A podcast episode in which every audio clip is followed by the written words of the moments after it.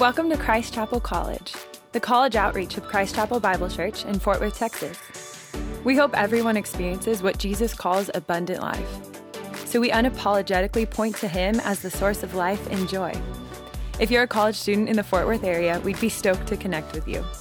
Find out more at christchapelcollege.org and on Instagram at Christ Chapel College.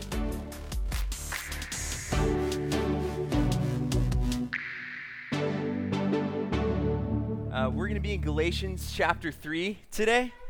Um, if you don't have a Bible, there's some around the room. Uh, you can take one, you can steal one. That's our gift to you. We have plenty. Some are even purple. So if you're a big TCU fan, you can take that one.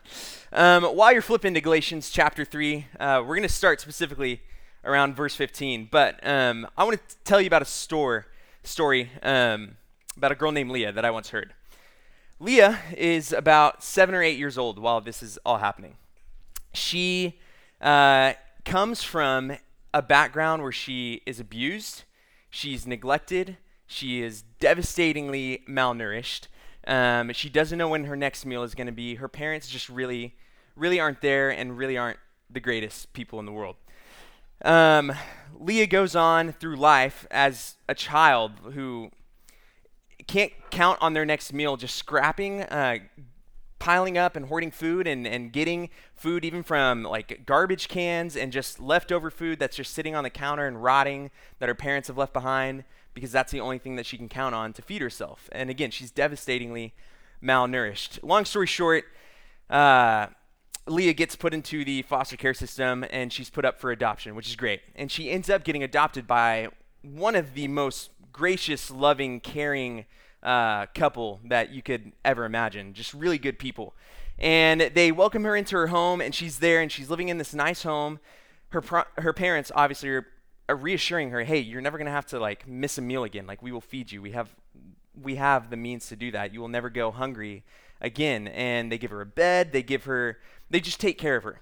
Um, a week g- kind of goes by, and they're they're sharing life with Leah, and things are going all right. She's a little timid, obviously, like new parents, new family, and again, she's around seven or eight, so she's shy, she's young.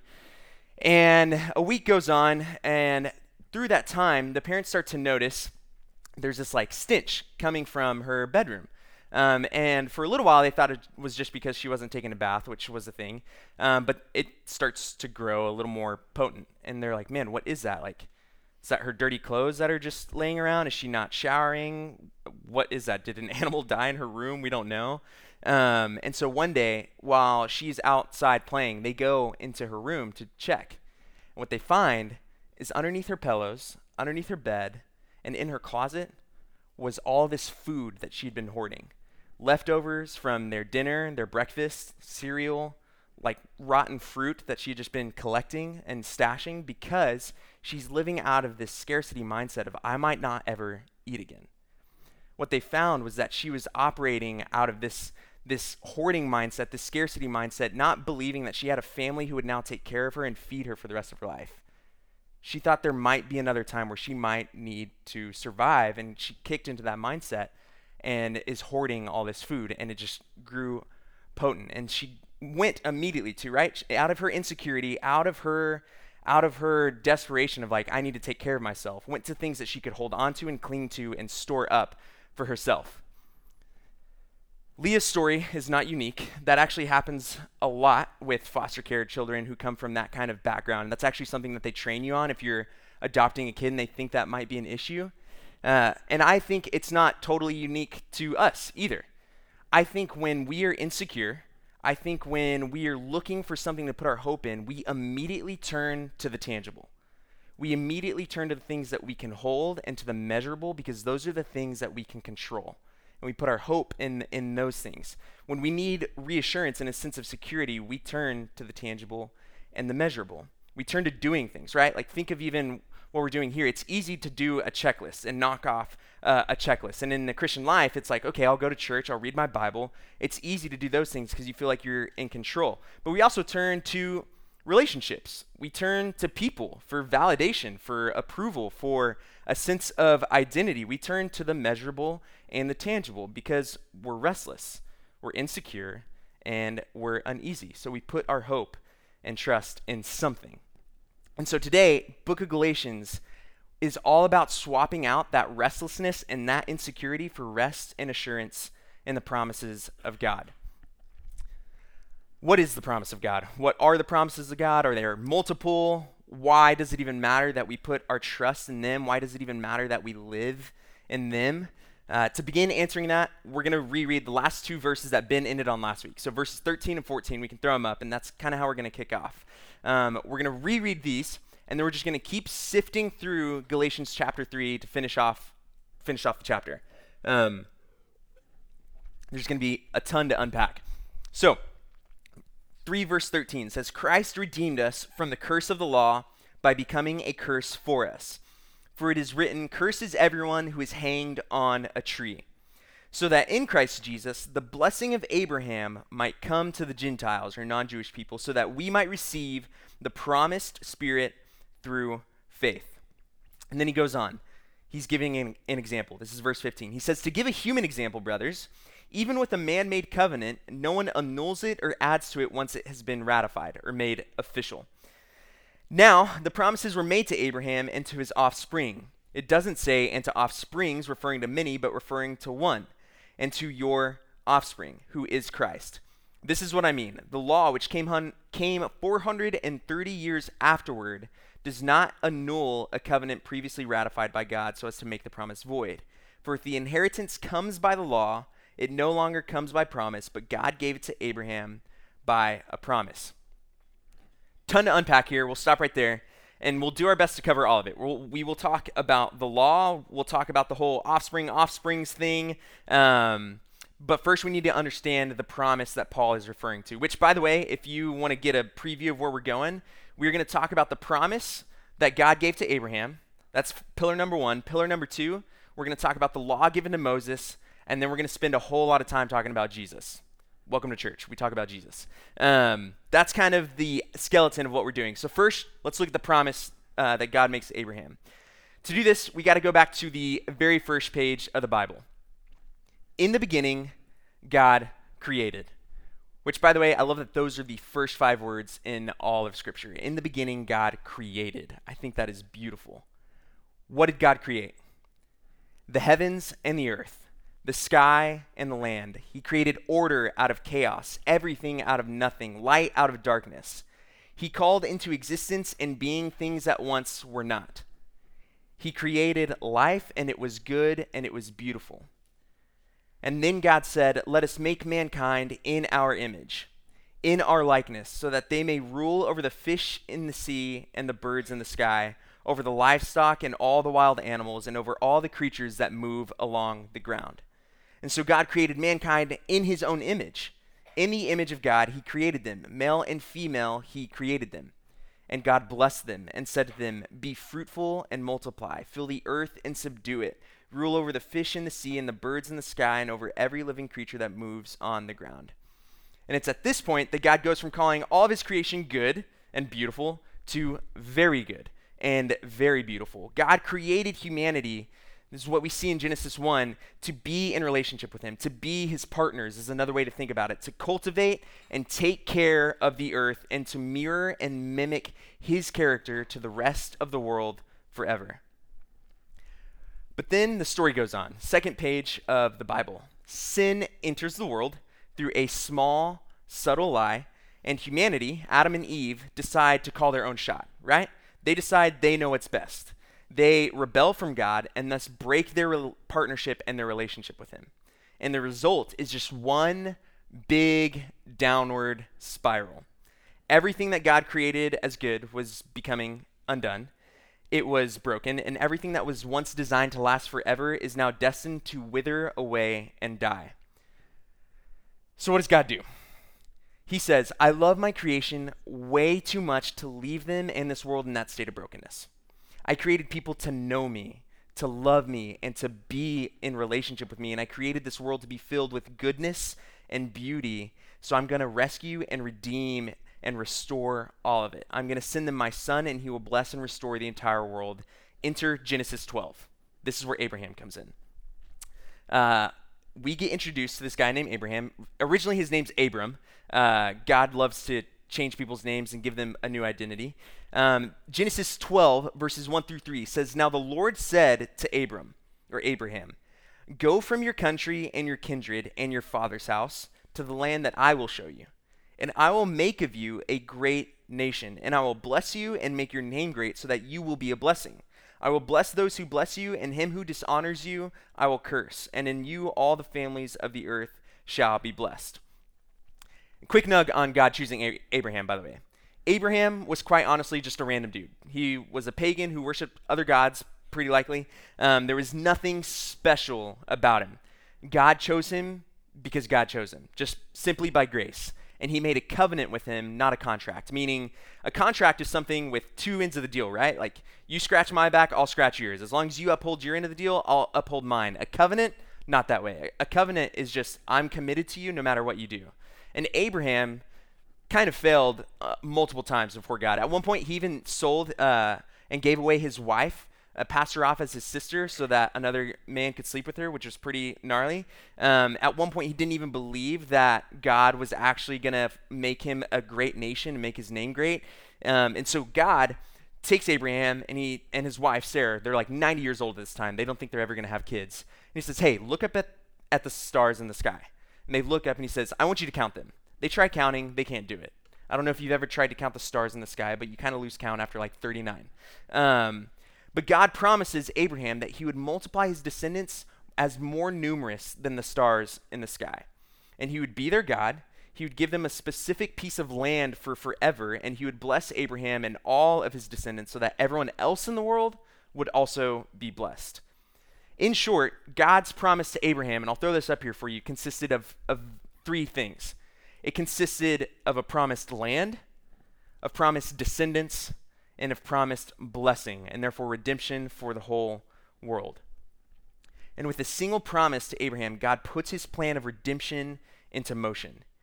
He begins his plan to restore humanity to relationship with himself and restore the whole world back to goodness and beauty and flourishing. But all that brings up a great question. That's the promise to Abraham. 430 years later, God creates a law, right? And he gives that law to Moses why did he create a strict, rules driven law after making a promise to rescue his people? Is abiding in that law and obeying its rules how you fix things? Is that what we're supposed to do? Is that how you restore and earn your relationship back with God?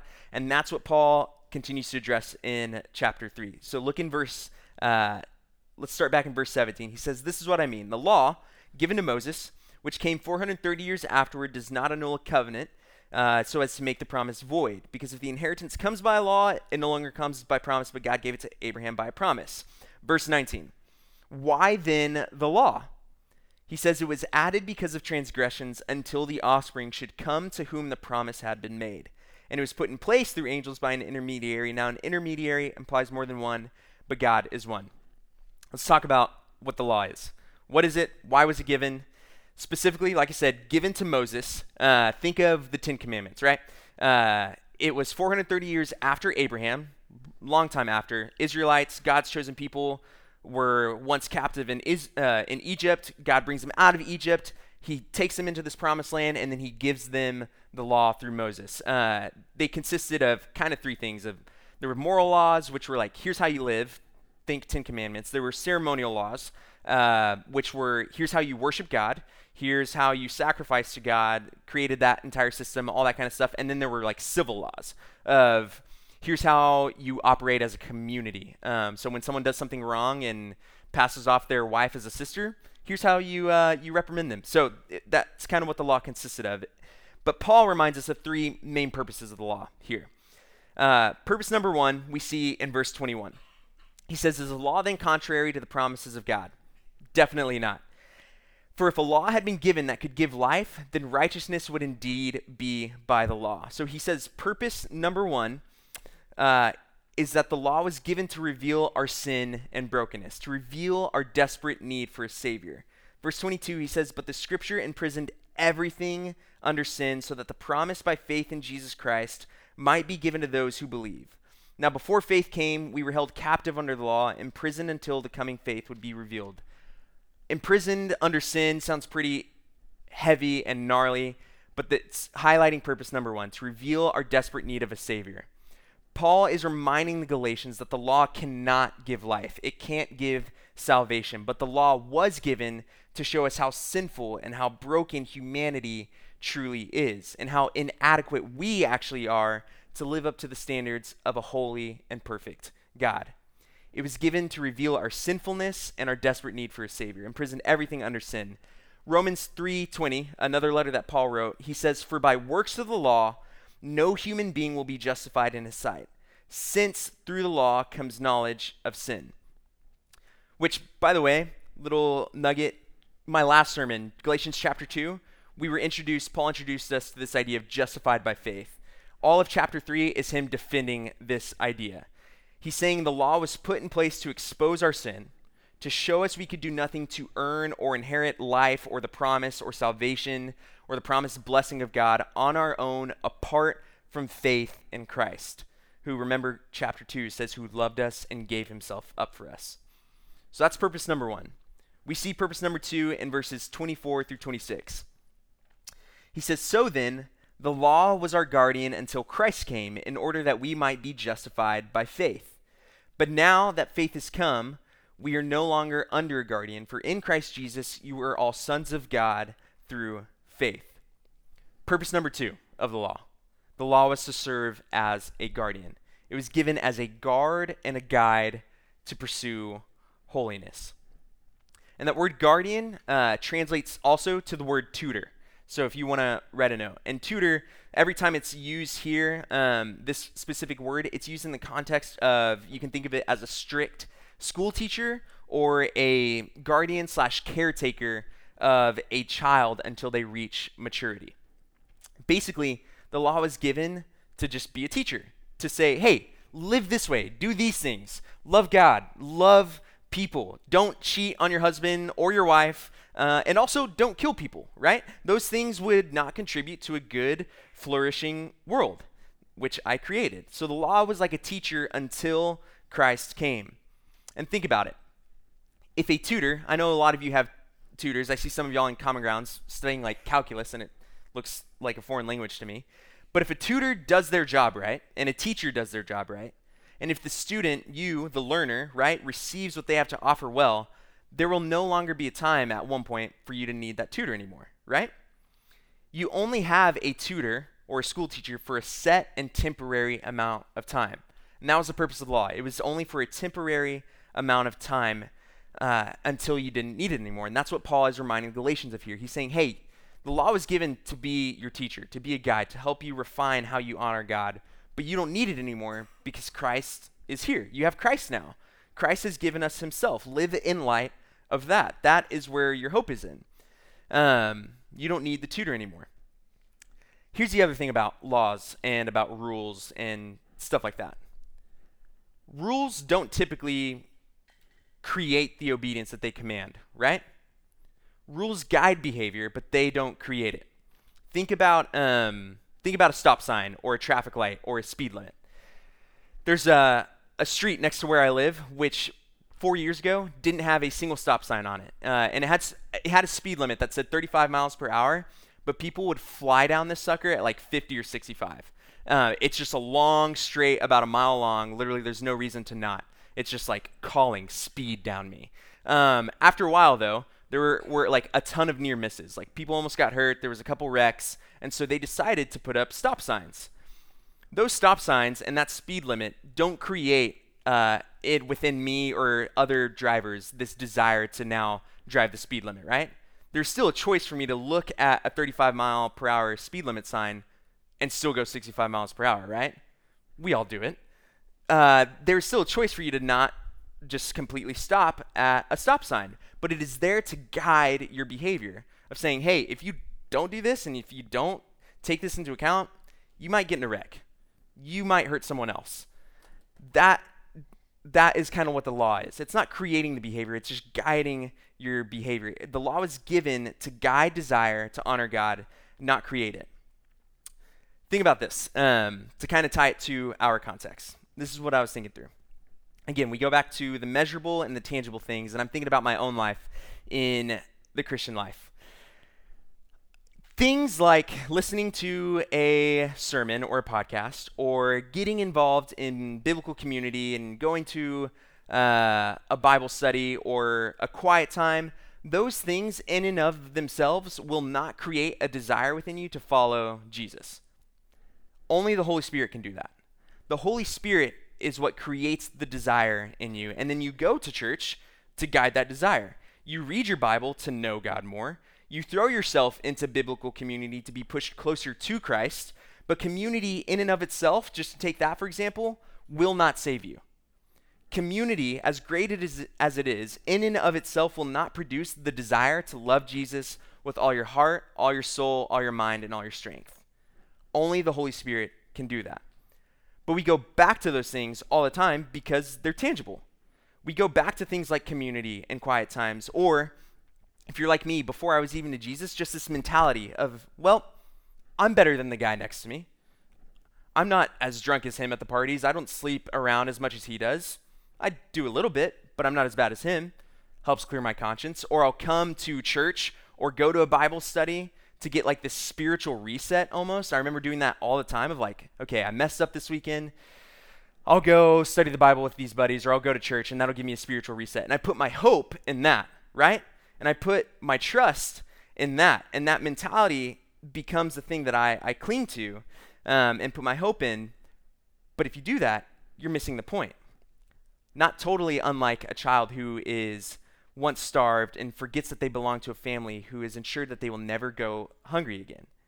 We easily, easily hold on to these good things like reading your Bible and community, right? At these God given things, but we will always be restless because we're not living, actually living in light of his promises or resting in Christ himself. So that leads us to the third purpose of the law. Third purpose of the law was just to point us directly to Jesus to point God's people to the coming Messiah or the coming Christ, the long awaited, hoped for king of God's people, who was a descendant and offspring from the line of Abraham, who would bless and redeem the entire world. Look at verse, go back up to verse uh, 16. It says, Now the promises were made to Abraham and to his offspring. It doesn't say and to offsprings, referring to many, but referring to one uh, offspring who is Christ. This is uh, basically just Paul making a clever observation on Old Testament scripture uh, and making his own little commentary uh, about God's promise to Abraham. It, he's saying it refers to one single person who receives the promise. Paul's clearly saying that is Christ, uh, a descendant from the line of Abraham, and Christ is the one true ultimate recipient of the promise. But then we see that Jesus is also the fulfillment of the law. Uh, I'm going to throw a couple random pieces of scripture up here for you. Matthew 5 17. Jesus himself says, Do not think that I came to abolish the law or the prophets and get rid of them. I did not come to abolish, but to fulfill. Romans 8, verses 3 and 4 says, For God has done what the law, weakened by the flesh, could not do. By sending his own Son in the likeness of sinful flesh, and for sin, he condemned sin in the flesh, in order that the righteous requirement of the law might be fulfilled. The law and all of its moral obligations, its sacrificial system, which there's so many nuances that Christ fulfills. And if you want to know more, you can talk to me after this. I think it's fascinating. Uh, all of it, though, was fulfilled in the life, death, and resurrection of Jesus. He was the first and only perfectly, truly only perfectly obedient human to meet the standard of a holy and perfect God, to meet the standard of a law. And therefore, the only one undeserving of the penalty of the law, which was death. Yet, in his loving kindness and in his compassion, in his grace, in his mercy, on humanity's behalf, he bore that punishment for us so that we could receive life and restoration to God. Christ is the ultimate recipient of the promise and the ultimate fulfillment of the law, and through faith in Christ, we also become recipients or beneficiaries, right? We get full advantage, like an adopted child, of that promise. Through faith in Jesus, we share in the blessing given to Jesus, right? We share in Christ's righteousness. It is now counted to us as our own. We share in the inheritance as members of God's family. We are adopted into this family, which we are going to spend all of the next chunk of chapter 4 just talking about this idea of adoption and being heirs with Christ and and uh, being in the family of God, but we become recipients and beneficiaries of promised redemption, and that is the grace of God. So, what what do we do with with all of this? What do we do in light of this promise, this temporary law that's now fulfilled in Christ? What does that change for you guys who are sitting here right now? What does it change about how you live your life? First thing that I want to start on is this. Faith, faith in Jesus, faith in God is expressed in radical obedience. Here's what I mean. Let's go back to the story of Abraham. In Abraham 12, verses 1 through 3, God makes this promise to him. And then the next verse, verse 4, it says So Abram went as the Lord told him. The Lord told him, Get up from your land, get up from your home, get up from your family, leave it all, and go to the land that I will show you. And he says, I'll make you a great nation. I here's my promise to you if you do that. And so Abraham went as the Lord told him. Then in Genesis 22, just a couple chapters later, uh, he Abraham is actually given a son, Isaac. So one of the promises is fulfilled. God is showing up to uh, be true to his word. Then God does something wildly crazy. He says, Okay, I've now given you the son that you've been looking forward to for literally 100 years of your life. And he says, Now I want you to take your son, Isaac. I want you to take him up to an altar and I want you to sacrifice him before me. What? And so Abraham takes his son Isaac, puts him on an altar, literally has a knife, and it says in scripture he's literally coming down on his son, ready to sacrifice his own son, which, by the way, is just a big foreshadow to Jesus, if you want to make that tie. In the middle of the air, this knife is there, and then the Lord shows up. And the Lord says, Stop, don't do that. Because you have trusted in me, because of your faith, I will indeed bless you. I will surely bless you wild story, but Abraham's faith is expressed in this wild, radical obedience. When you trust God and his promises through faith, you do things that will seem absolutely bizarre and absolutely crazy to the rest of the world. Not because you're earning anything from God, right? Abraham didn't believe he was earning anything from God. He just trusted and believed God. You don't cling to the old and former things anymore. You don't search for life and security in the things you once did because you now have Jesus. You don't sit back and indulge in your sin anymore. You live out your faith. Your faith is expressed in radical obedience. I think, too, what we do with all this is we are encouraged and reminded to rest and root our lives in the promises of God, right? To have a life of radical obedience, you've got to have your faith in his promises which we're going to go over just a bunch of promises here in a second. But to do both of those things, to know A, what God commands of you uh, and what to be obedient to, and then what his promises actually are, biggest encouragement. And if you want something real practical, you've just got to be in his word. There's nothing that will compare to being in the word of God, to know him, to know what he calls you to, to know what he thinks of you. Um, you've got to be in his word. Now, I kind of um, also, by the way, good excuse, freshman girls, if you're in here to go to the Tuesday night thing. They're gonna kick off a weekly Bible study. So if you don't know where to start, you can start there. And guys, we meet here Monday and Tuesday nights at seven o'clock, and we just get in His Word. Um, but I kind of want to end on this. That is like the overall promise to Abraham that Paul is referring to here in the book of Galatians, of like this promise of land, descendants, and then blessing, right? Redemption for the entire world.